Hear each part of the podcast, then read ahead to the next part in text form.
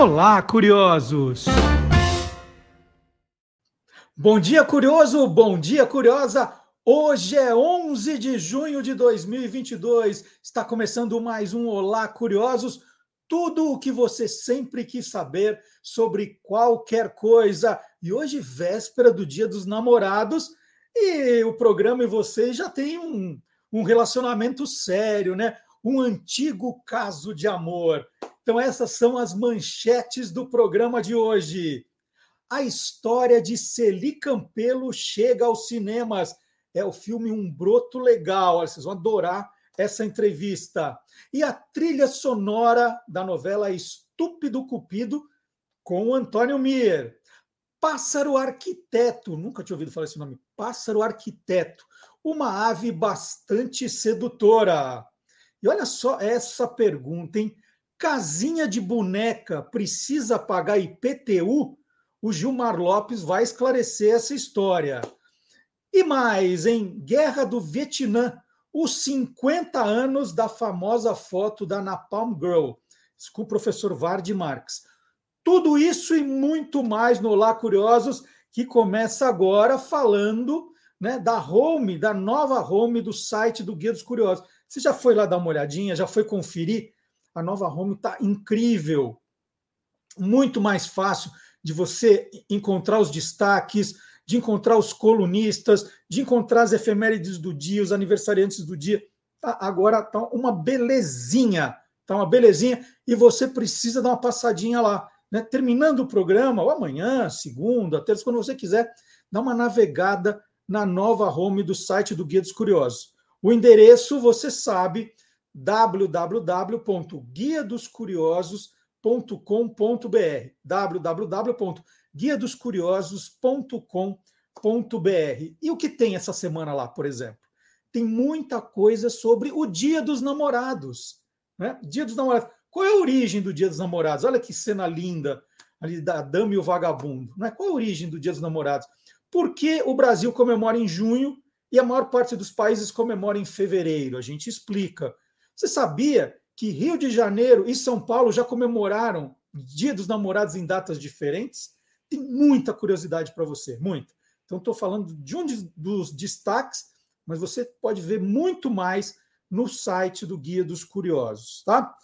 É, hoje tem o professor Dionísio em dose dupla, né? E ele mandou para a gente começar, né, aquele aperitivo, uma história muito engraçada sobre algumas pegadinhas da uma, né? Uma em especial, uma pegadinha da língua portuguesa que a gente vê agora.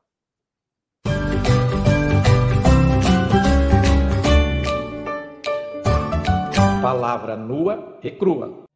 Quando você pede um bife mal passado e ele vem mal passado, como você pediu, o cozinheiro fez muito bem o bife mal passado e uma casa mal assombrada, ela é muito bem assombrada. A assombração trabalhou muito bem para tornar aquela casa mal assombrada.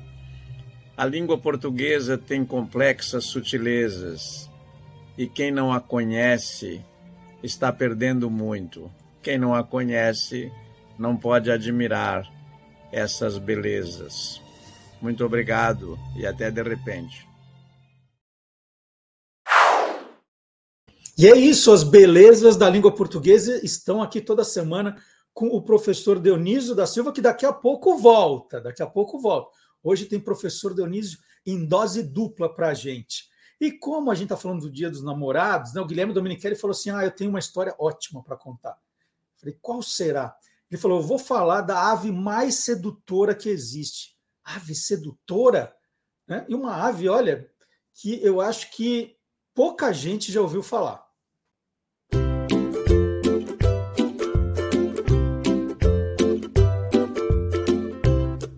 Soltando os Bichos, com Guilherme Domenichelli. Ele é um dos animais mais sedutores do mundo. Vamos conhecer essa espécie de ave, chamada de pássaro arquiteto ou pássaro pavilhão. Para conquistar uma namorada, os machos dessa espécie de ave constroem ninhos lindos e bastante ornamentados.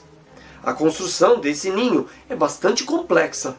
Parece realmente um pavilhão. Ele fica todo enfeitado com diversos objetos que o pássaro procura pelas redondezas. Cada pavilhão, vamos dizer assim, é uma maravilha arquitetônica, com 5 a 6 metros de largura. Tem um telhado de palha e pilares de sustentação. Uma cor muito importante para os pássaros apaixonados é o azul.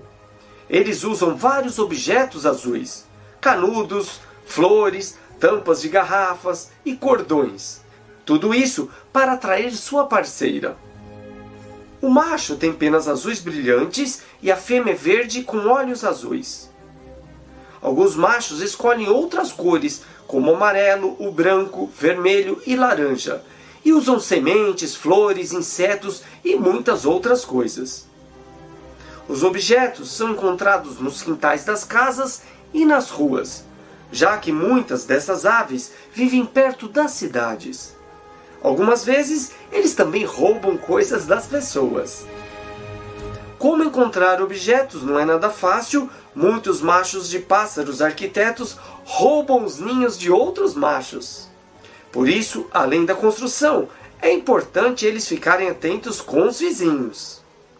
Depois de todo esse trabalho, quando uma fêmea se interessa por um macho, ele ainda faz uma dança para reforçar a conquista. Realmente é algo impressionante. Todo esse trabalho, toda essa dedicação dos machos para conquistar uma futura namorada.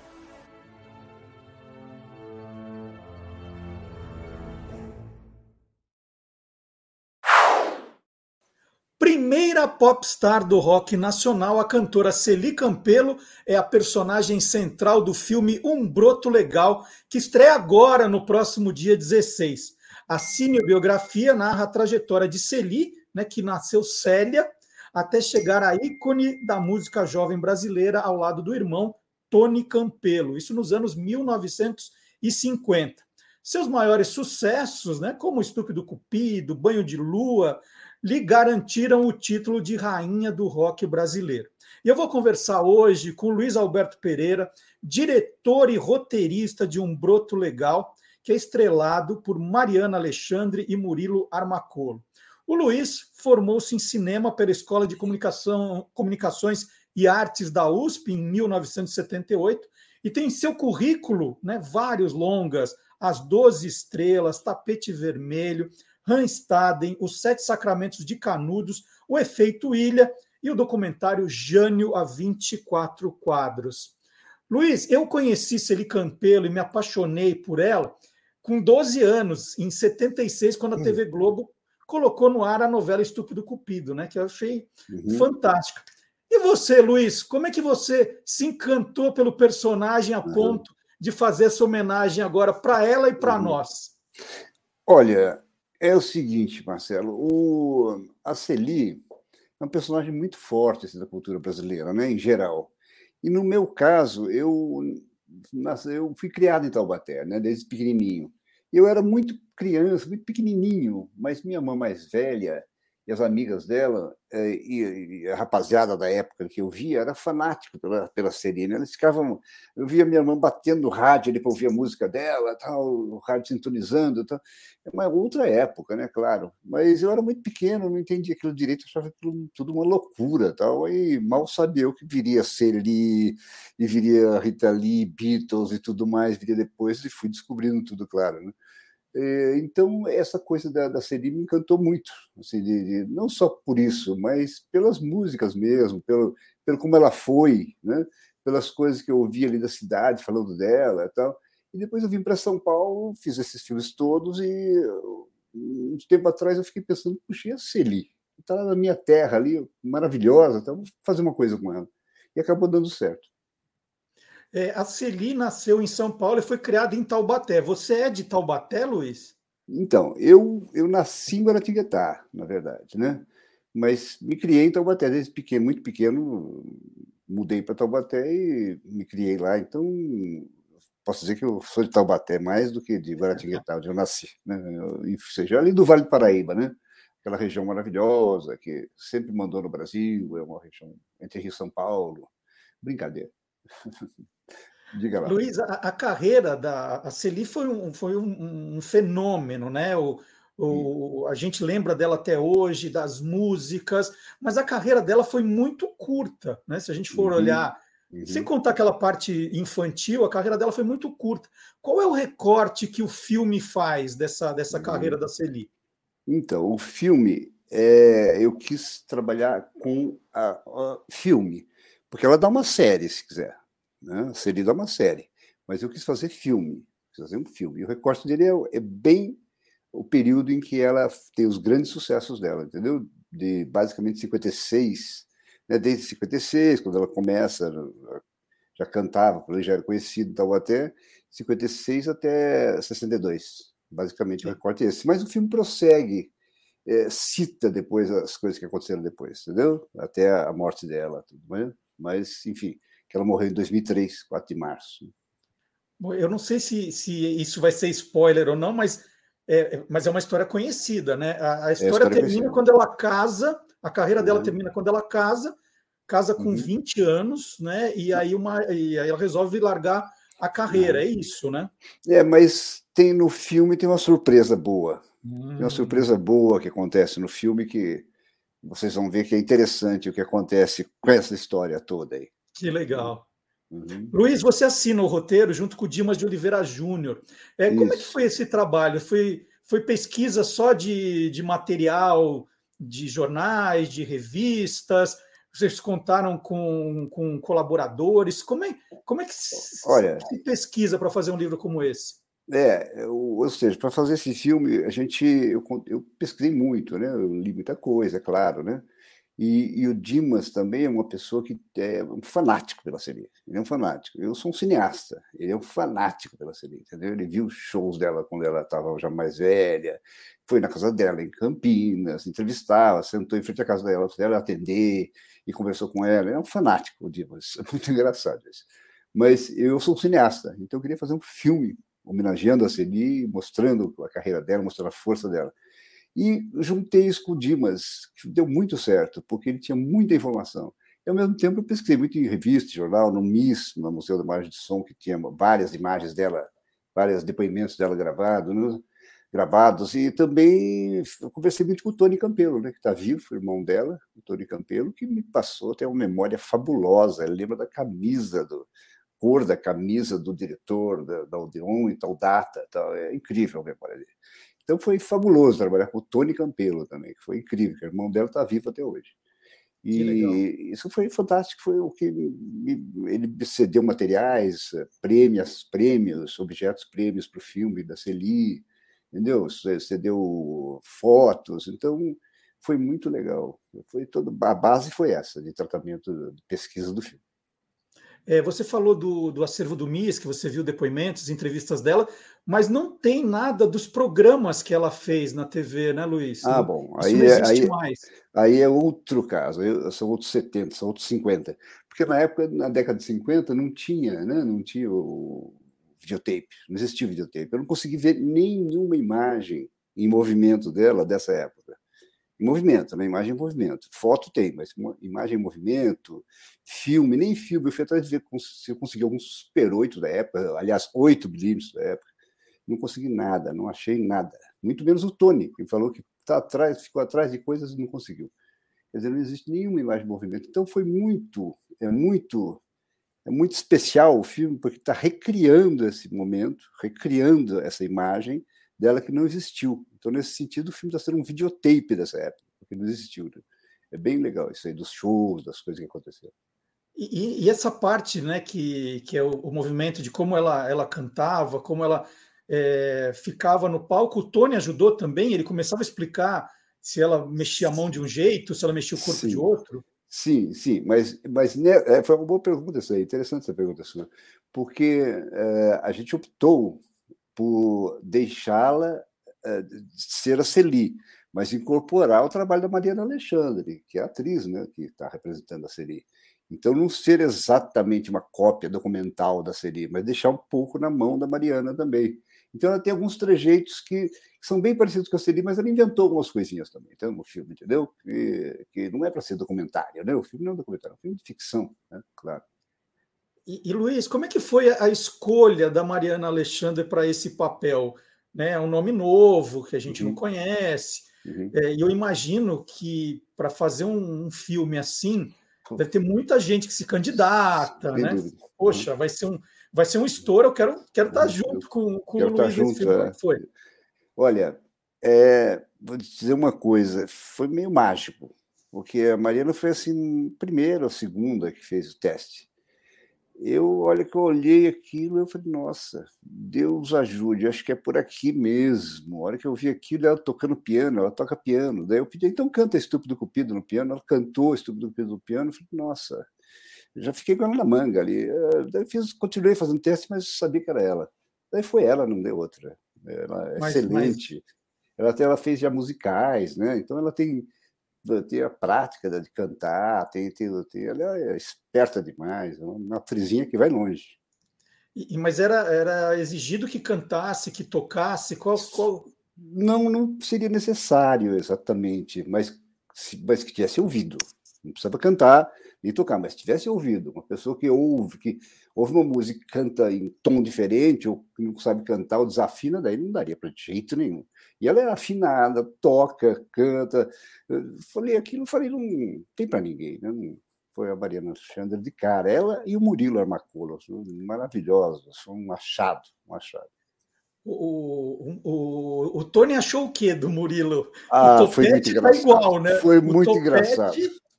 Foi muito engraçado. Isso foi muito engraçado. Porque eu levei o Tony um dia no, no ensaio que a gente estava fazendo. A gente faz uns ensaios, claro, em filme, né? Assim, antes da filmagem, para incorporar os personagens. Num dos ensaios, o, Tony foi. E ele olhava para o Murilo assim. Eu tentei isso no make-off. Ele olha, Murilo olha para cá, olha para lá, fala: é muito engraçado isso. e, o, Tony, o Murilo Amacor com o topetão dele, tá parecido com o Tony. Ele fala: é, tá muito engraçado isso. Ele ficava olhando assim. O Tony, o Tony Campelo é muito gozador, é muito boa gente, é um, muito, muito bom humor. Né? Ele ria, a gente dava risada. Isso era muito engraçado. É, e, a, e, a, ambientação dos anos 1950, que eu acho também que deve ser uma coisa muito legal é. para fazer como cineasta, né, Luiz? É. Deve ter coisas, histórias engraçadas sobre isso, não tem? É. É, é, é, eu já fiz filmes de época, assim, né? Eu fiz o Hans Staden, por exemplo, que é um filme super época, de um trabalho enorme em construir aldeia, fazer várias coisas. Então eu sei que época é sempre um trabalho delicado. Nesse filme, ele é mais década de 50, 60, né? 50 para 60, então é mais, mais teoricamente, até mais fácil trabalhar com filmes daquele resultado. Mas, mesmo assim, o cuidado foi muito grande. O cuidado tem que ser muito grande. Por exemplo, não poderiam aparecer coisas ícones desse momento, né? Por exemplo, tinha uma estante que a gente estava fazendo que o pessoal do objeto tinha colocado ali uns LPs. Então, sem querer ali, uns LPs, estava falando, Daí veio a diretora de arte e falou: não, isso aí não pode, isso não existe. A LP não tinha nessa época, é só 78 rotações. Tal. Então, entendeu? São coisas assim uhum. que tem que tomar um certo cuidado, porque está ali na tela, né? Então, você não pode, você tem que estar tá evidenciando aquela época, né? Os carros, por exemplo, né? Que a gente tem, o carro que chega na casa da Celi, são carros, aqueles carros antigos, né? Belé, bonito e tal. Então, quer dizer, são coisas que você tem que estar sempre atento a esses pequenos detalhes que são super importantes, né? Os cabelos, o cabelo dela, né? as roupinhas, as coisas são incrível. O filme está incrível essa, essa arte do filme, tá maravilhosa. E vocês filmaram alguma coisa em Taubaté? Uh, não chegamos a filmar em Taubaté. Era uma, era uma opção filmar lá levar toda a equipe, deslocar e a produção toda estava até que encareceria bastante, ou fazer em São Paulo. É, não precisou de jeito nenhum, porque a ambientação que a gente conseguiu aqui foi perfeita. A casa da Celi é aqui em São Paulo, que aliás foi destruída agora há pouco tempo por construção de prédio, claro. E a casa dela é incrível, é, é parecidíssima com a casa antiga dela em Taubaté. Aliás, talvez seja muito melhor essa casa aqui do que porque a casa em Taubaté não existe mais, virou farmácia e tal. É claro, as coisas, as coisas vão não existe mais nada do que a gente pensa, né? Nossa, é uma loucura, uma loucura. Então, até não existe mais nada do que existia, mais nada, nada. E aqui em São Paulo a gente conseguiu uma casa espetacular, com arquinho, sabe? Casa, aquelas casas de arquinho e grade na frente, grade simples, grade sem medo. Uhum. Então foi maravilhoso. Precisou. Né? E, e, os números musicais, né? Num filme como ah. esse, Luiz, esses são os grandes momentos. São, os, os, fãs estão esperando para ouvir Uau. Estúpido Cupido, Uau. Banho de Lua. Ah, é, maravilhoso. é gravado tudo de uma vez, é, é no começo, Olha, no final. Como é que é isso? É, nesse caso, nesse caso, a gente fez no começo, antes tudo, porque se eu tenho um não licenciamento de música, né? Quando estou filmando, eu perdi a cena, perdeu tudo. Então, eu preparei tudo, nós preparamos a produção toda, foi preparada anteriormente, né? Claro. Foi eh, feito o licenciamento das músicas, que, aliás, vou te contar, essas músicas americanas, trans, né? são músicas que vieram, tem uma, tem banda de lua italiana, Tintarella de Luna, né? Mas as outras são americanas, então são músicas difíceis de conseguir licenciamento, mas a gente conseguiu, graças a Deus, porque senão não teria filme. Então, uhum. conseguimos o licenciamento.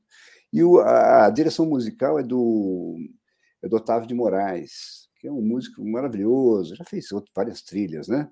E ele fez o seguinte: ele, a gente gravou antes, gravou com a, com a cantora que fez a gravação, e a Mariana canta sobre, inclusive deixa a voz dela um pouco aparecer, mas canta sobre essa voz, playback, entendeu? Que funcionou uma, uma beleza, porque a menina que canta é muito parecida com a voz da Celi e parecida com a voz da Mariana, tem um timbre parecido. Então ficou assim inacreditável. inacreditável. As pessoas falam, nossa, mas ela canta bem. Eu falei, aham, ela não está cantando, ela está dublando a música, playback, mas ela de vez em quando deixa a voz dela aparecer também, transparecer. Então ficou, Isso foi... um trabalho incrível. Nossa. Os números musicais foram gravados é, em, em, teatro? Era para aparecer não, estúdio, estúdio, estúdio. TV? Ah, não, não. Ah, sim, as músicas que o Otávio Moraes né, preparou foram gravadas em estúdio dele lá, né? No estúdio. Mas, mas as cenas? As, as cenas foram em teatros, foram em clubes, foram em programa de TV, foram em festinha, tem uma festinha daquela bem década de 60, assim, começo da década de 60, que a mãe olha, vê se está tudo bem na sala, dá uma olhadinha, sabe? Passa e dá uma olhadinha. A mãe dá uma cuidada, né? Se cuidava um pouco dos filhos naquela época.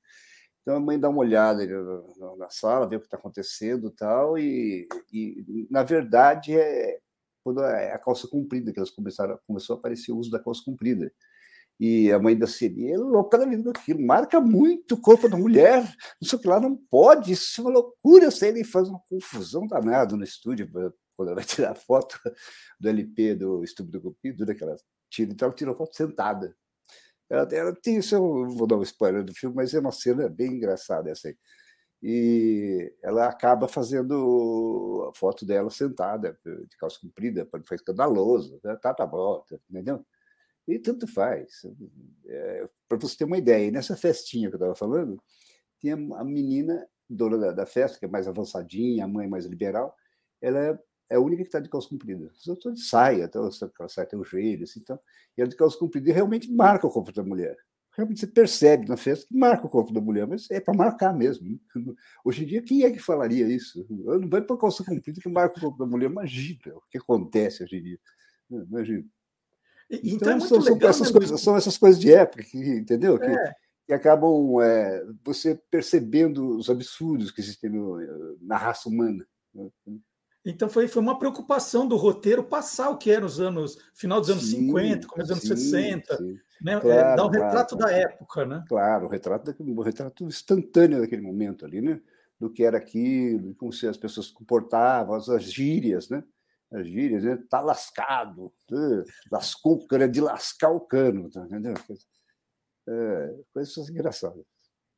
Eu te perguntei desse encontro do, do Tony Campelo com o Murilo Armacolo, que faz o papel do Tony no filme. E o Tony, ele assistiu ao filme, ele já viu o não, filme montado? Não, Como é que foi? Não viu o filme ainda, não. Vai não? ver agora na, numa pré-estreia que vai haver, que a gente vai ter em, aí, dia 13 de junho, vai ter uma pré-estreia do filme, e a gente vai ver. Ver, tá, louco para ver, tá louco para ver, é claro, tá querendo ver, tal. Vamos ver isso aí, isso aí. Então, mas eu tenho a impressão que ele vai ficar muito emocionado. Mas ele não ficava te ligando de noite para conversar com você. Eu lembrei de uma história e te ligava. Não, não, ele é muito especial, ele é uma pessoa discretíssima nesse sentido, uma pessoa que sabe sabe o lugar dele e sabe o lugar do outro também. Ele é uma pessoa maravilhosa para mim, assim, uma pessoa muito engraçada, muito engraçada. Por exemplo, conversando esses dias com ele, posso contar isso? Claro, é muito lá. engraçado. Ele, ele conversando com ele, falei, pô, mas Tony, e, tal, não sei o quê, porque não sei quem tem tantos seguidores, tal, tal, tal. Ah, eu não tenho seguidores, não, só tenho perseguidores. O pessoal fica atrás de mim para cobrar crédito, do quê, os débitos, que eu não tenho perseguidores, eu não tenho seguidores, que ele tem umas coisas assim da Arco da Velha, ele tem umas invenções, querido. Ele tem um bom humor, entendeu? É muito engraçado, a figura é engraçadíssima, e muito esperto, inteligente. Ele não, nunca ligou, nunca é, ele e, ele, foi... ele, ele, faz algum tipo de comentário, né? É, pensando é, hoje, é. né? olhando para trás, da irmã ter largado a carreira tão jovem? Ele, ele, não, ele não gostou muito, não. Eu percebo que ele não gostou. Eu nunca perguntei assim, você gostou? Porque eu nunca, nunca coloquei na parede. Não era o caso, tá, entendeu? Mas ele, eu, eu sinto que assim, quando passei perto da agência conversa, ele não gostou muito, não. Ele achou que não precisava, podia ficar mais. Mas a vontade dela, ela que decide, ela que sabe, porque as pessoas são assim, decidem e acabou, não tem problema. Tá? Então, ele não. Eu, eu, eu, vejo muito isso dele, assim, entendeu? Agora, a Celi voltou depois, né? Você sabe, né? Quer dizer, ela voltou em 68, cantou com o é, Raul Seixas, tentou voltar ela tentou em 68. várias vezes, é, né? Cantou com o Raul Seixas, né? Inclusive, lá naquele festival que teve no Rio, se não me engano, festival no litoral do Rio. Depois voltou, voltou em 76. Em 76 ela história. Daí ela, daí ela acontece, reacontece em 76 por causa da novela Estúpido Cupido, da qual ela até uhum. participa. Né? Então ela reacontece ali. Mas, claro, não com outros sucessos, não com outras coisas, mas com, com revival das músicas né? da época de ouro dela. Por isso que eu optei pela idade, pela idade sabe, a idade do ouro dela ali, a idade de ouro dela, que foi essa época 56, 62, por ali, entendeu? que é, são os grandes sucessos, os grandes sucessos das paradas brasileiras. E, e o caso da, da Celi, né, Luiz, não é um caso isolado. Muitas mulheres é, passaram por isso.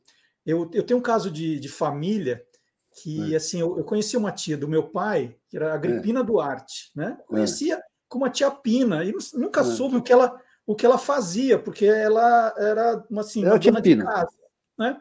É. Um belo dia, assim, já mais, mais crescido, eu descubro que ela foi uma das rainhas do rádio paulista ah. e que ah. largou também uma carreira que tinha tudo para decolar, né, no auge, né, no, naquele, quando você está na rampa de lançamento, hum. porque se casou.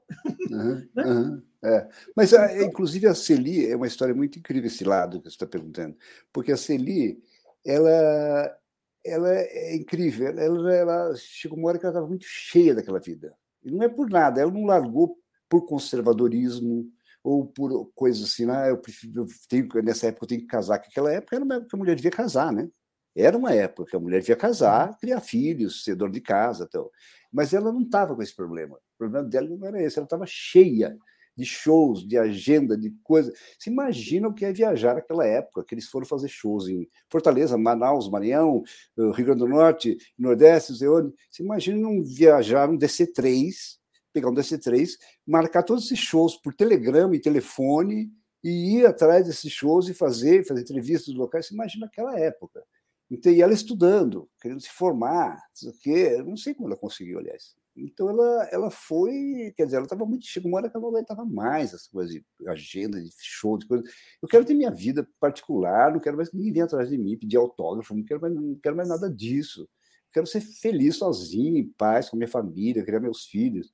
Ela decidiu por isso, entendeu? Então ela foi, ela, ela preferiu, nesse momento, ela pensou a decisão que ela devia tomar, está no filme uma coisa incrível essa cena. Eu estou falando para vocês, vocês vão gostar. Sensacional. Então, gente, a estreia é agora, dia 16, Um Broto Legal, um filme que é escrito pelo Luiz Alberto Pereira com o Dimas de Oliveira Júnior. Né, o Luiz contou aí que é um super fã da Celi, Isso. conheceu a Celi, é, e dirigido pelo Luiz, também um cineasta aí premiadíssimo, E eu, eu já disse isso para o Luiz antes de começar a entrevista. Nessa primeira semana, pode garantir que eu estarei. Eu adoro é, é essas cinebiografias de, de artistas dessa época e sou muito fã da Celi. Então, Luiz, eu queria agradecer em nome dos fãs pela Obrigado. ideia, pelo, pelo trabalho aí. É, tenho certeza que, que vai ser mais um grande sucesso aí na sua carreira. Eu acho que sim. Tá bom? Muito legal. Então, agradecendo o Luiz mais uma vez, eu vou, vou continuar no, no campo musical aqui no Olá Curiosos. Vou chamar agora o Antônio Mir, o nosso caçador da música perdida. Sucesso então, Luiz. Boa estreia para você. Obrigadíssimo. Um Espero que você esteja lá mesmo e goste. Tá bom? E depois você me conta o que o Tony achou ah, agora na, na noite gente, de estreia, na Van Premiere. Se ele isso. chorou muito, depois você conta tá para gente. E depois você pode fazer o seguinte, se você quiser, aqui ao vivo eu falo para você. Você me passa seu e-mail, a gente manda um convite para você ver na pré-estreia. Why not? Opa, vou te mandar, vou te mandar. Tá bom? Tá bom? Tá bom? Ok. um abração. Tchau, um abração. Vem aí. Os Caçadores da Música Perdida. Olá, curiosos! Entre agosto de 1976 e fevereiro de 1977, foram exibidos 160 capítulos da última novela gravada em preto e branco no Brasil, Estúpido Cupido, de autoria de Mário Prata, ambientada no início dos anos 60 na fictícia Albuquerque, uma pacata cidade do interior paulista. A trama se desenvolve com conflitos de comportamento de gerações, a agitação na cidade nos preparativos para realizar a eleição da Miss Brasil e, de quebra, receber a visita de uma das figuras mais famosas da época, a cantora Celi Campelo. E foi uma das faixas do primeiro disco de Celi Campelo, gravado em 1959, que deu nome e virou tema de abertura da novela, Estúpido Cupido. Estúpido Cupido é uma versão da música Stupid Cupid, escrita por Howard Greenfield e Neil Sedaka e gravado pela cantora Connie Francis em 1958. Outra versão, gravada por Celi Campelo, também faz parte da trilha sonora nacional da novela Banho de Lua, de 1960. A música original, Tintarella de Luna, foi composta por Franco Migliati e gravada pela cantora italiana Mina em 1959. Entre os sucessos que rechiam a trilha sonora nacional da novela, lançada em LP em 1976, estão Quem é com Osmar Navarro, Diana com Carlos Gonzaga, Ritmo da Chuva com Demetrios, Broto Legal com Sérgio Murilo, Biquíni Amarelo com Rony Cord e Neurastênico com Betinho e seu conjunto. As aventuras e desventuras dos personagens da novela, como a turma do rebelde sem causa Mederix e os seus inseparáveis amigos de confusão João, Canício e Carneirinho, também eram embalados por grandes hits que fazem parte da trilha sonora internacional. Breaking Up is Hard to Do com Neil Sedaka era tema do playboy rebelde Mederix, interpretado pelo ator Neila Torraca. The Green Leaves of Summer anunciava a aparição de uma folclórica figura da cidade, Belchior, o mendigo sem memória, mas com grande conhecimento em matemática e literatura, vivido pelo ator Luiz Armando Queiroz. Essa é uma trilha sonora que vale a pena ser explorada nos aplicativos de música, pois o disco contém 20 faixas, que inclui Tutti Frutti com Little Richard, The Twist com Tube Checker, Don't Be Cruel com Elvis Presley, Everybody Loves Somebody com Jim Martin e April Love com Pat Boone, entre tantos outros sucessos do final dos anos 50 e 60. A trilha sonora nacional de Estúpido Cupido foi a primeira trilha de novela a superar a marca de 750 mil cópias vendidas, recorde que manteve por dois anos, quando a trilha internacional da novela O Astro alcançou a marca de mais de 850 mil cópias vendidas, número bem astronômico para a época. Antônio Mier, para o Caçadores da Música Perdida no Olá Curiosos.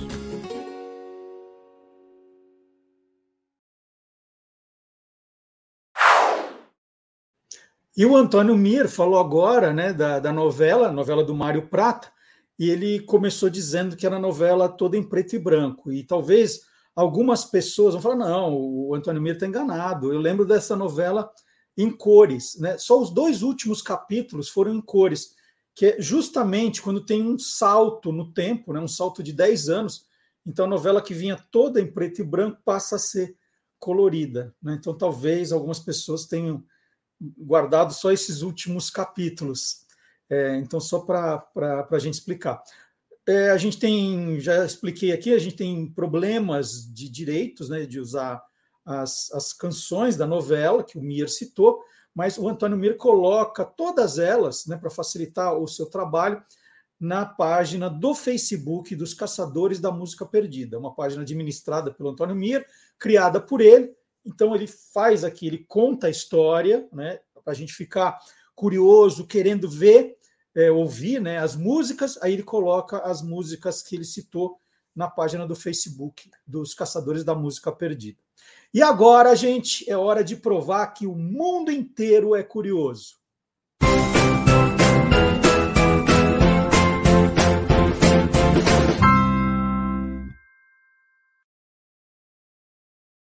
Acenando para o público na carruagem dourada real, uma rainha Elizabeth II, de 25 anos, participou de uma procissão histórica.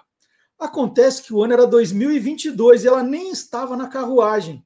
A figura era, na verdade, um holograma projetado para a celebração de seu 70 ano no trono.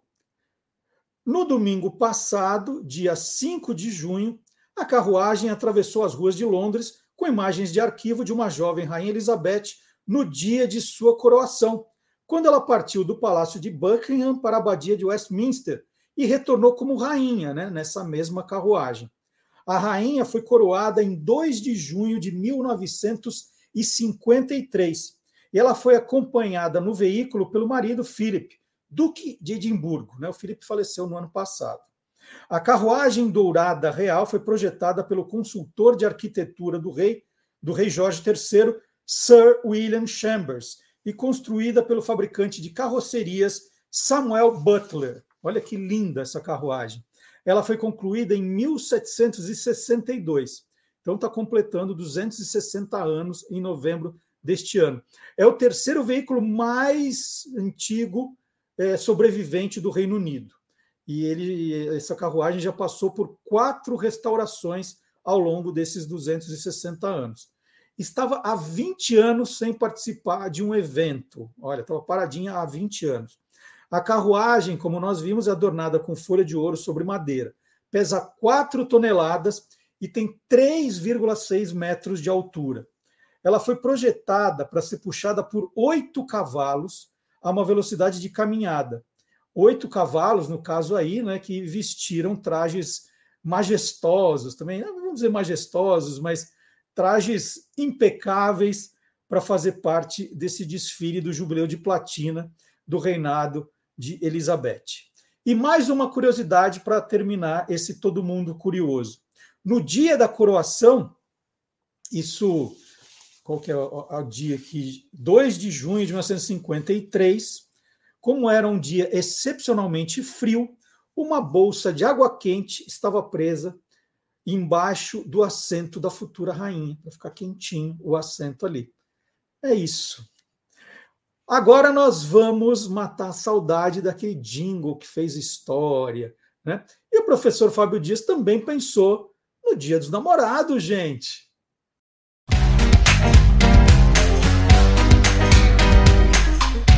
Clube do Jingle.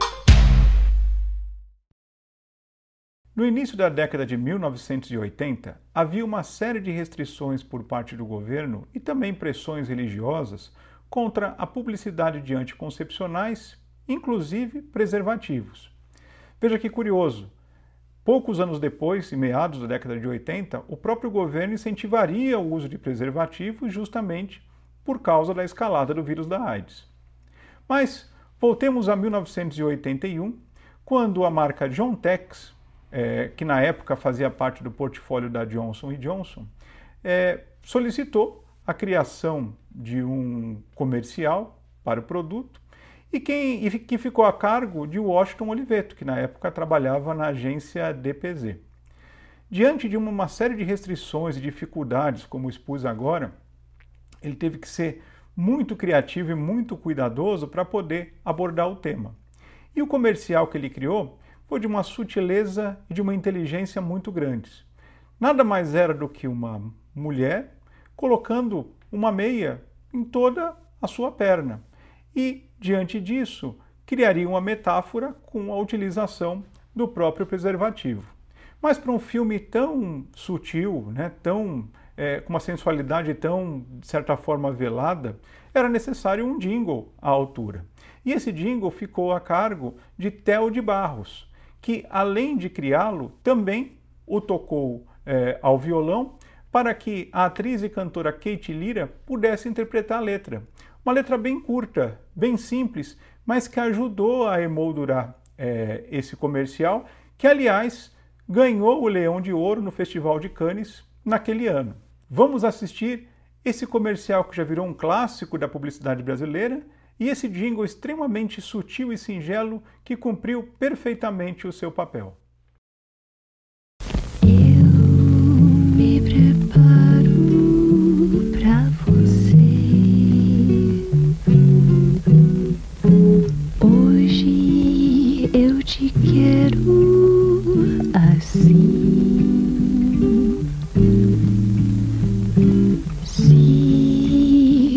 Se preparando.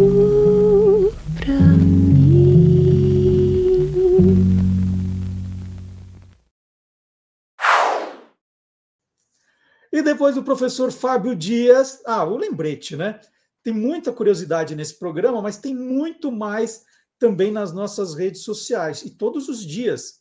Fala assim, puxa, que pena, Olá Curioso só uma vez por semana, né? Eu quero saber mais. Está aqui, ó. Tem curiosidade no Facebook, no Twitter, no Instagram e no TikTok. Tem vídeo, tem é, é, números, tem curiosidades de efemérides Tá tudo no Facebook, no Twitter, no Instagram e no TikTok do Guia dos Curiosos, tá? Você pode acompanhar tudo isso é, do dia que você quiser também, né? Pode ver todo dia ou pode ver uma vez por semana, não tem problema. E deixa eu falar do, dos livros aqui. Quem é de São Paulo, atenção, quem é de São Paulo, tá rolando ali na Praça Charles Miller, em frente ao estádio do Paquembu, a Feira do Livro. É um evento que começou na quinta-feira e termina amanhã, no Dia dos Namorados, termina às nove da noite. Então, a programação intensa com palestras de escritores, tenda com autógrafos, né? dezenas de editoras participando, uma delas a Panda Books, que tem os meus livros, procurar Panda Books, você vai encontrar essas novidades, né? Ó, tem aqui os livros que estarão lá na Feira do Livro do Paquembu, tenho Parabéns a Você, o Independência Zero, agora 200 anos da independência em setembro. Nós vamos fazer uma super pauta para esse, esse acontecimento também. Tá aqui, ó, Memórias Póstumas do Burro da Independência. Todos os livros estão, estarão, né, estão e estarão na, na Feira do Livro da Praça Charles Miller, no Paquembu. Então, é até o dia 12 de junho, domingo, amanhã. Aí você fala, puxa vida, Marcelo, mas eu não sou de São Paulo, eu estou assistindo ao programa aqui, mas eu moro em outra cidade. Não tem problema, gente. Aqui na descrição do nosso vídeo, no YouTube e no Facebook, você vai encontrar os links direto que te manda para a editora e você pode comprar lá. E ainda, se você conversar com a Patrícia da editora, né, você escreve para ela lá, é vendas.pandabooks.com.br, fala, olha, já, já comprei o meu, mas eu quero autografado a Patrícia me avisa, eu vou até a editora e mando autografado para você. Olha que bacana. Você pode levar o livro autografado e aí tem aqui os links para você encontrar o livro facilmente. Mas também está tudo, tudo é, no nosso site também, no Guia dos Curiosos, tem lá o botão que manda direto para o livro. Aqui, ó, esse aqui, o Guia dos Curiosos, edição fora de série. Então, muito, muito fácil encontrar os livros. E também, né, só lembrando que esse programa está disponível em podcast. O Olá Curiosos é um podcast que você encontra nas plataformas Deezer, Spotify e SoundCloud. Né? Você, no sábado, às 10 da manhã, eles já estão disponíveis para você baixar e ouvir a hora que você quiser. E todos os que nós já fizemos estão disponíveis nas três plataformas também. Você pode ouvir a qualquer momento, compartilhar. É muito fácil compartilhar podcast nas suas redes sociais. Isso ajudaria muito a gente. Você ouve lá no Spotify e aí tem lá compartilhar, você põe no seu Instagram, pode pôr no, no WhatsApp. Olha aí, super fácil, mandar por e-mail.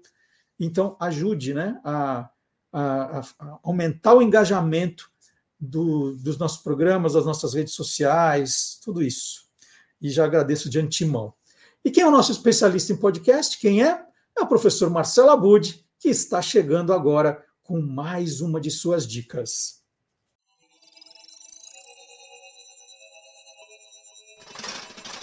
Hoje pode. Com Marcelo Abud.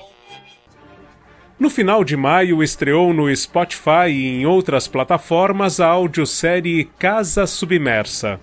São 12 episódios com pouco mais de 20 minutos cada um. Eles foram adaptados do texto de mesmo nome, levado aos palcos em 2019 pelo grupo de teatro Velha Companhia de São Paulo.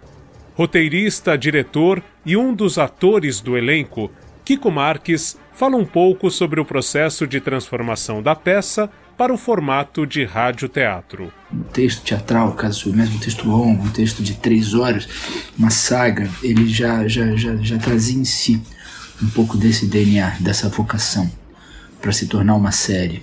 Uma série para rádio, sendo uma série para rádio, é, me vinha à cabeça o tempo inteiro uma vivência artística que foram aqueles disquinhos coloridos da década de 60 do Braguinha que o meu avô me dava, né? É, sistematicamente saía nas bancas, meu avô comprava e me dava e eu devorava aqueles aqueles disquinhos coloridos, ouvindo as histórias, entrando nos ambientes, ouvindo os atores fazendo as bruxas e os príncipes e, e os bichos e toda aquela, aquela aquele universo eu pensava muito nisso, na adaptação. Em Casa Submersa, uma bióloga começa a ter surtos de inconsciência a partir da visita de um senador a um aquário do Rio de Janeiro. Com apenas fragmentos de imagens na memória, um rio de água escura e uma frase sobre caminhoneiros, ela parte pelos cantos do país e de sua mente em busca de conhecer a própria história. Essa viagem é o que acompanhamos nos 12 episódios. Pelo caminho, realidade e sonho, desejo e morte se misturam em uma história fantástica, mas com uma série de temas importantes sobre a realidade brasileira. Diretamente do fundo das águas, no fundo da lama. Hoje eu tive um sonho. Eu fui pra rua. Todos tinham tido o mesmo sonho sonho comum, uma contaminação do devaneio, que se alastrou como fogo, uma epidemia. Esse sonho não poupou ninguém, nem crianças, nem velhos. Havia também quem defendesse que até os bebês sonharam, pelo movimento dos seus olhos, que eles também tinham sonhado, com os animais tombando, com os pássaros caindo, e que mesmo não usando ainda o dialeto, pareciam querer dizer. Assim que todos eles acordaram, pareciam querer falar da inviabilidade da vida na face da terra, da inviabilidade da vida na face da terra.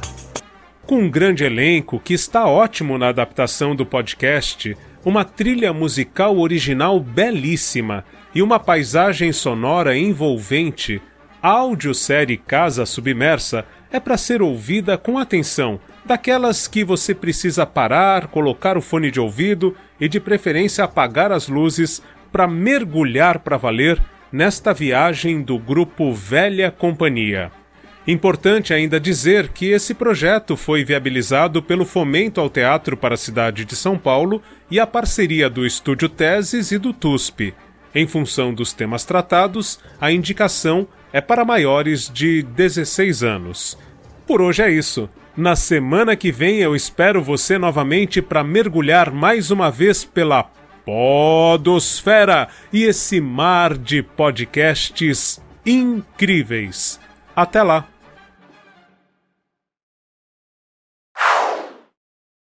E depois do professor Marcelo Abud, outro professor, professor Vard Marx, com, com a história de uma imagem que marcou uma guerra.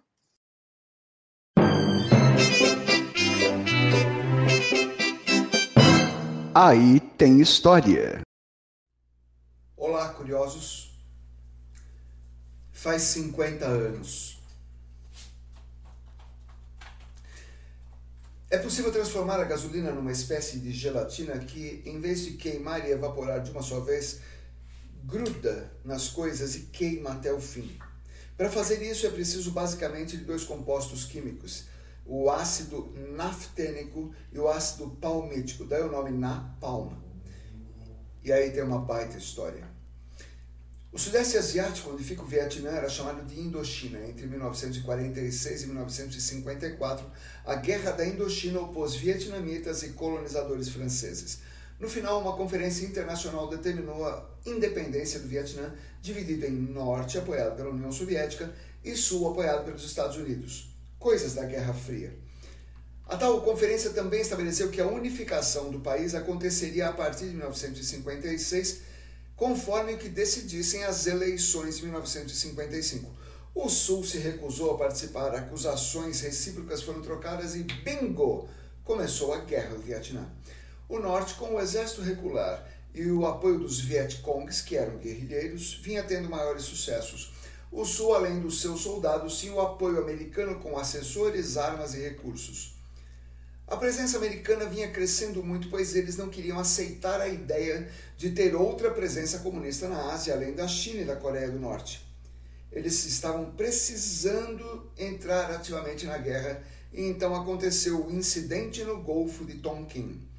Em agosto de 1964, um navio americano, o destroyer Maddox, que estava no tal golfo bem próximo do Vietnã do Norte, com a missão de apoiar atividades de espionagem, entrou em águas territoriais. Foi atacado por lanchas torpedeiras, aviões vieram em socorro do navio, houve troca de tiros e ficou nisso. Só que no dia seguinte, estando em águas internacionais, o Maddox informou que estava sendo atacado, um ato de hostilidade que significava guerra. Hoje sabemos que esse segundo ataque foi falso. Mas foi a partir daí que tropas americanas, australianas e sul-coreanas foram enviadas para o conflito. Aí entrou o Napalm, despejado com bombas incendiárias, e então vem o caso que aconteceu há 50 anos. No dia 8 de junho de 1972, aviões sul-vietnamitas bombardearam com napalm a aldeia de Trang Bang, que havia sido ocupada pelas forças do norte. Muitas pessoas estavam dentro de uma igreja para se proteger e essa igreja foi atingida pelas bombas. Em meio às chamas, uma família corre desesperada. Entre eles, Fan Thi, uma garota de 9 anos. Com o corpo em chamas, ela corre gritando: muito quente, muito quente, arrancando as roupas. O fotógrafo americano-vietnamita Nick Ut fotografa o desespero da menina correndo nua, antes de envolvê-la em um cobertor que apaga as chamas e levá-la para o socorro, o que salvou a vida dela. A foto premiada com o Pulitzer, entre outros, é a mais famosa da Guerra do Vietnã. Ajudou a encurtar o conflito e marcou a menina para sempre, a ponto de o apelido Kim Phuc, menina da foto, ser agregado ao nome dela. A cena filmada faz parte de um documentário sobre a Guerra do Vietnã que ganhou o Oscar. Dois priminhos de Kim Phuc, um com nove meses e outro com três aninhos, morreram ali ela teve queimaduras de terceiro grau e dores físicas e emocionais que a atormentaram por toda a vida. Ela foi usada pelo Vietnã do Norte como propaganda anti-americana. Adulta, foi estudar em Cuba, onde conheceu seu marido, e numa viagem oficial passando pelo Canadá, desertaram, pediram asilo e estão morando no Canadá até hoje. Fan Thi Kim Phuc dirige a Kim Foundation International que ajuda crianças vítimas de guerras pelo mundo todo e é embaixadora da boa vontade da Unesco. Ela disse na semana passada: Essa imagem sempre servirá como um lembrete do mal indescritível que a humanidade é capaz. Ainda assim, acredito que a paz, o amor, a esperança e o perdão sempre serão mais poderosos do que qualquer tipo de arma. É isso. E para quem gosta de histórias, né? Histórias com H maiúsculo, sempre o professor Vardimar sempre com histórias maravilhosas, tem muito mais no site do Guia dos Curiosos. E a gente explica, por exemplo, né? A gente a gente vai falar de Santo Antônio, dia de Santo Antônio, um dos santos homenageados agora nas festas juninas, mas a gente responde: por que Santo Antônio é chamado de santo casamenteiro? Né? De onde veio essa história? O site do Guia dos Curiosos responde essa pergunta, tá? Por que Santo Antônio é chamado de santo casamenteiro? E tem muito mais, tem muito mais. Isso é só um aperitivo. Você tem que visitar a página www.guiadoscuriosos.com.br, tá? Olha a dica. Aí você vai encontrar muito, muito mais, muito mais mesmo.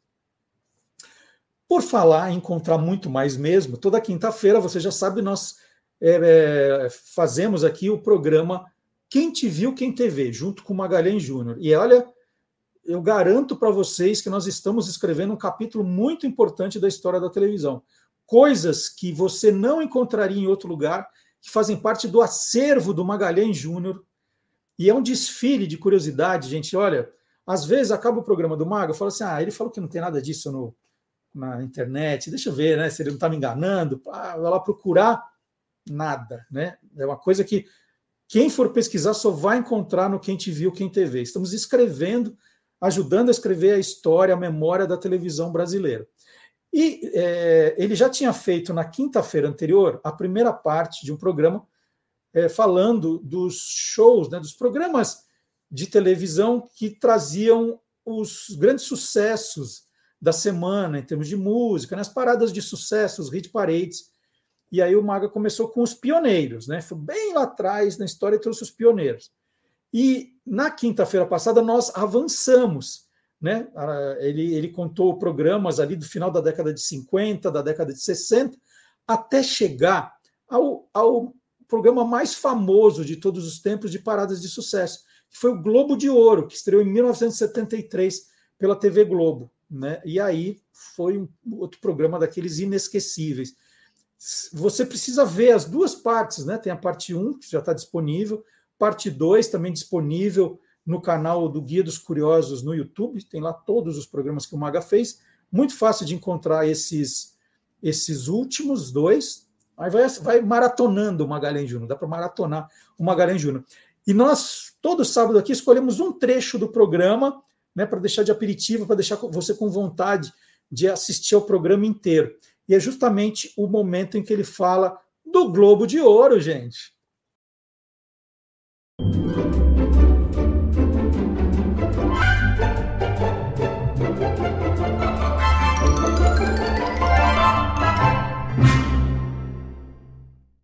Bom, Maga, você está já contando, né? Você deu uma, uma boa amostra desses programas de hit parade, parada de sucessos ali nas décadas de 50 eh, e de 60.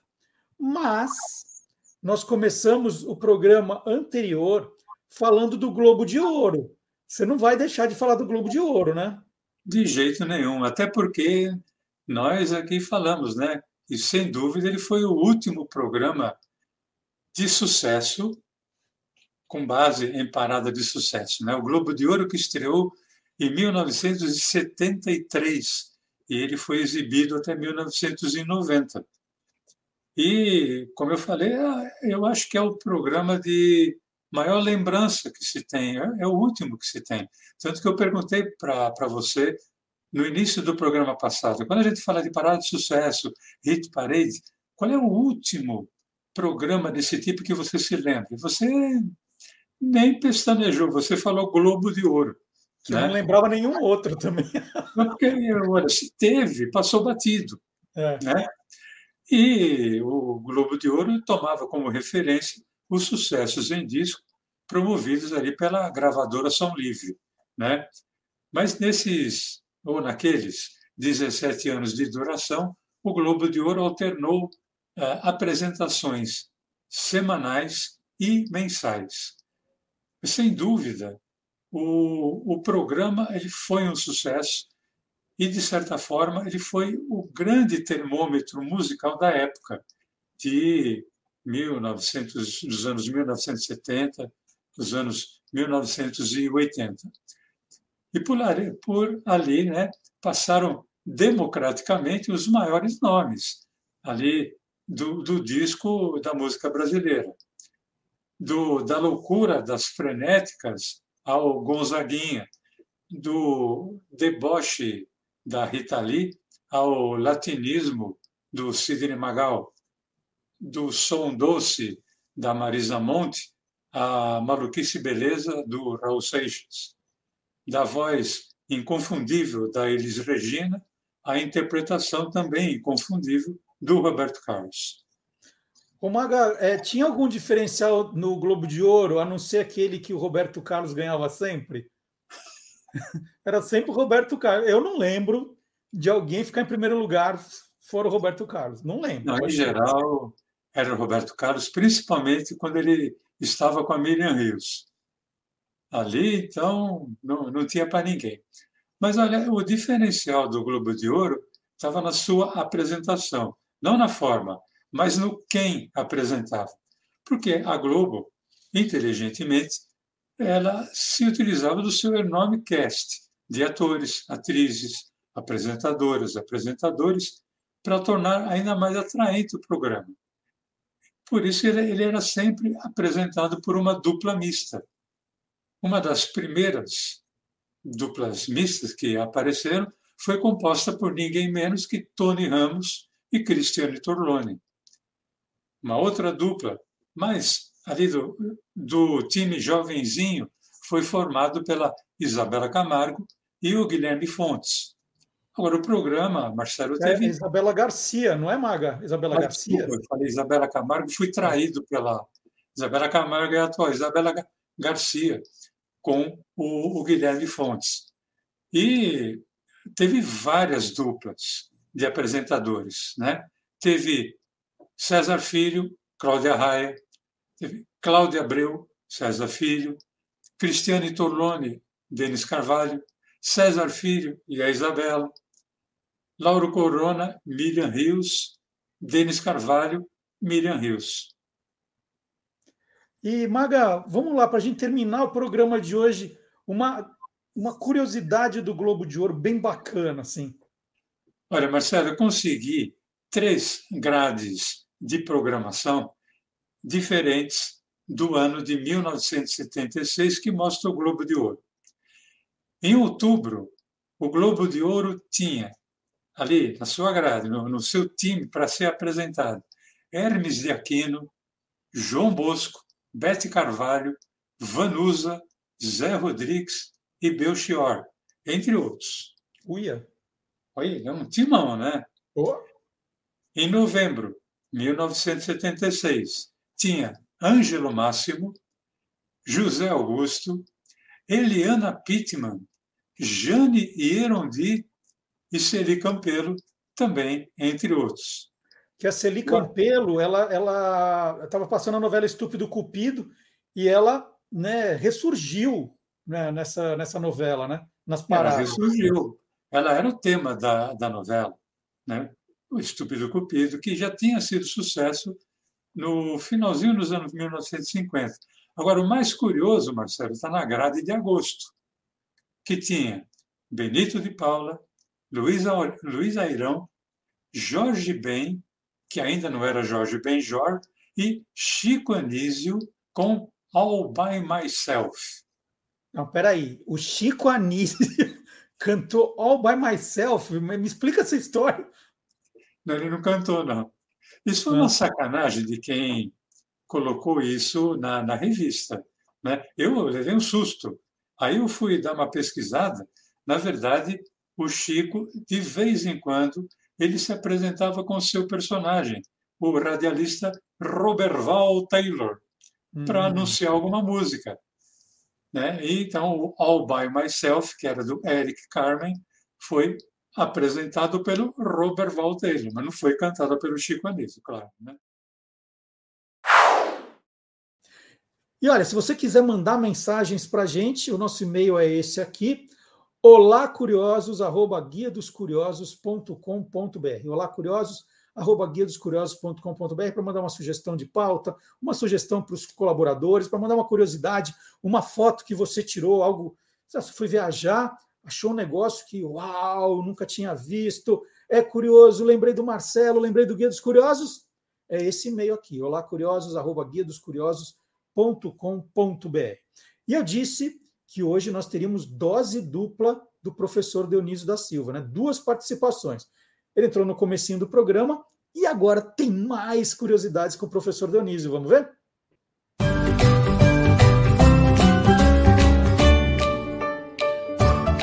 Palavra nua e crua. Não complicarás. Este é o título da minha mais recente coluna na revista Oeste, revistaoeste.com. Ela é apenas eletrônica, não é impressa. Eu trato desta palavrinha de nove sílabas. É uma novena, não é? Desincompatibilização.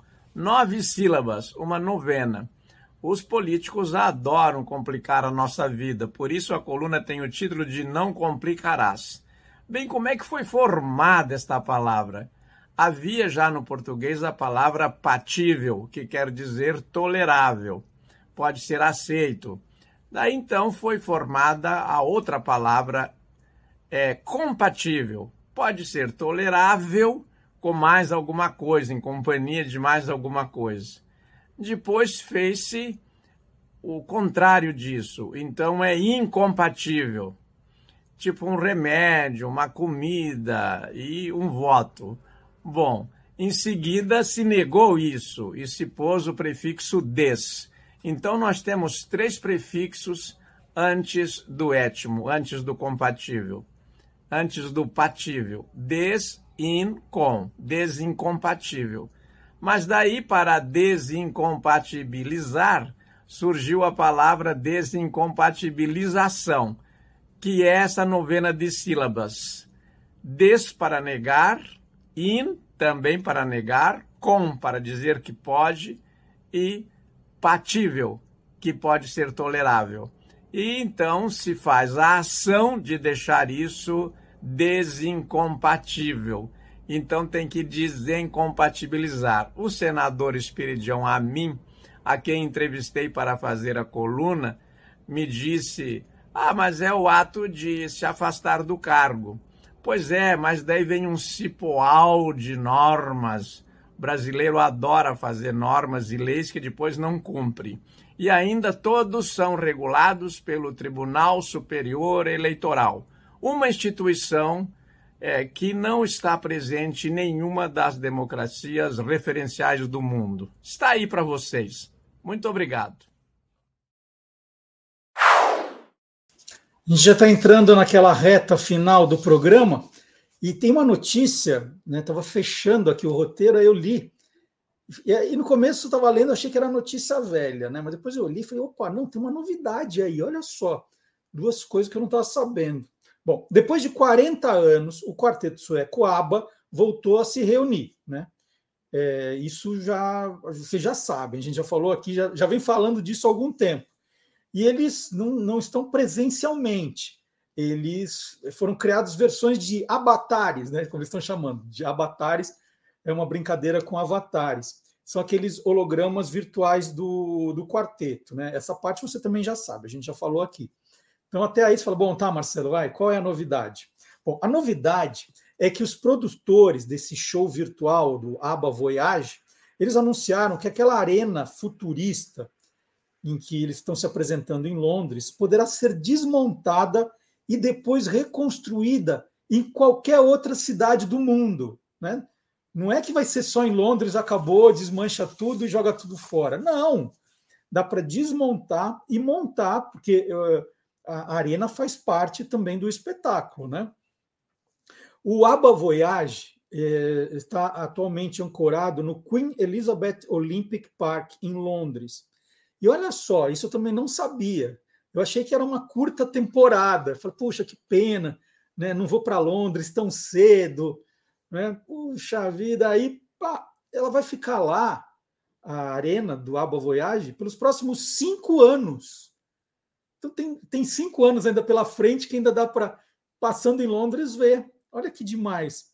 Aí sim será desmontada, né? na, na área hoje ocupada pela arena vai ser construído conjunto, vão ser construídos conjuntos habitacionais, pelo que eu li, e aí a arena pode ser montada em outra cidade do mundo. Eu não acredito que seja São Paulo nem Rio de Janeiro, mas quem sabe um dia, quem sabe um dia. A esperança é a última que morre. Ou tem cinco anos para ver em Londres também. Nós estamos, então, é, caminhando né, para o final do programa. A gente está fazendo programas mais curtos para dar tempo de você acompanhar o Quem Te Viu, Quem TV, aproveitar para ver o Quem Te Viu, Quem TV também, aproveitar para dar uma navegada no nosso site, nas nossas redes sociais, tem muito conteúdo, né? Eu sei que é, tempo é uma commodity cada vez mais complicada para todo mundo, né? Tem muita coisa para ser vista, então a gente deixa um espacinho agora na sua agenda para você dar uma olhadinha no TikTok, no Instagram, dá uma olhadinha se você perdeu alguma coisa essa semana, no site do Guia dos Curiosos tem muita matéria também. Ó, tá, estamos tá, fazendo de tudo. Aliás, eu pulei uma parte aqui, já que eu estou falando disso. É, vamos dar uma olhadinha no, no vídeo que, que bombou essa semana no TikTok e no Instagram. Foi um vídeo que conta a origem do nome da pomada Vic Vaporub. Vamos ver? De onde veio esse nome esquisito aqui? Vic Vaporub. O americano Lunsford Richardson comprou uma pequena farmácia que atendia basicamente pessoas humildes, sem condições financeiras de se consultarem com o médico. Para esses clientes, Richardson criou um bálsamo usado em casos de gota, reumatismo, artrite. Como era a base de mentol, havia relatos que ele servia também para curar sinusite. A linha de produtos foi crescendo e logo eram 21, todos chamados de Vic, e mais o tipo de problema que ele resolvia ou prometia resolver. O nome Vic foi uma homenagem ao cunhado dele, o médico Joshua Vick, um de seus maiores incentivadores. O filho mais velho do farmacêutico sofria de problemas respiratórios. Os médicos recomendavam a inalação de um vapor de ervas no caso de problemas assim. Acontece que muitas crianças acabavam se queimando com respingos da água quente. Por causa disso, em 1905, Richardson criou outra pomada à base de mentol e também essências naturais para atender seu filho. Ela foi batizada de Vic Vaporub. Vaporub foi uma palavra que ele criou para dizer vapor que se esfrega, né? isso em inglês, que é a forma de aplicação da pomada. A pomada Vic Vaporub chegou ao Brasil em 1927. Olha, eu já ia esquecendo de mostrar esse vídeo, e, isso é uma amostra também. Os nossos vídeos aí estão arrebentando nas redes sociais. E você pode ver, como eu falei, no Instagram, no Facebook, no TikTok, no YouTube tem os, os vídeos que a gente prepara, esses vídeos curtinhos, né? Os que contam a história de marcas famosas são os que fazem mais sucesso, mas tem outros temas também. Então, dá uma olhadinha, né? A gente aqui coloca um por semana, né? Mas tem mais do que um por semana, então tem alguns que você está perdendo se você não está entrando nas nossas redes sociais. Bom, e agora eu vou chamar, para terminar o programa, o Gilmar Lopes, que assim, é a melhor história do Gilmar dos últimos tempos. Uma história genial. Né? Essa, essa história é maravilhosa. E o desfecho, então, é melhor ainda. Gilmar Lopes é criador do site tracinhofarsas.com, que acabou de completar 20 anos de vida. Está né? Tá lá ó, o Gilmar é, combatendo as fake news. Não é fácil, viu, gente? Não é fácil. Gilmar Lopes.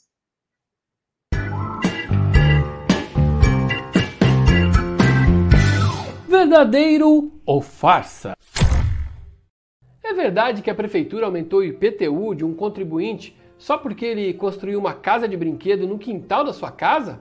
Pois é, essa história voltou a circular há poucos dias e afirma que um morador lá de Sobradinho, no Distrito Federal, teria descoberto que o IPTU da sua casa aumentou para 340 reais por causa de uma construção que ele fez ali no quintal da sua casa. Só que a construção, segundo o que se espalhou na internet, seria uma casa de brinquedo que ele fez para sua filha.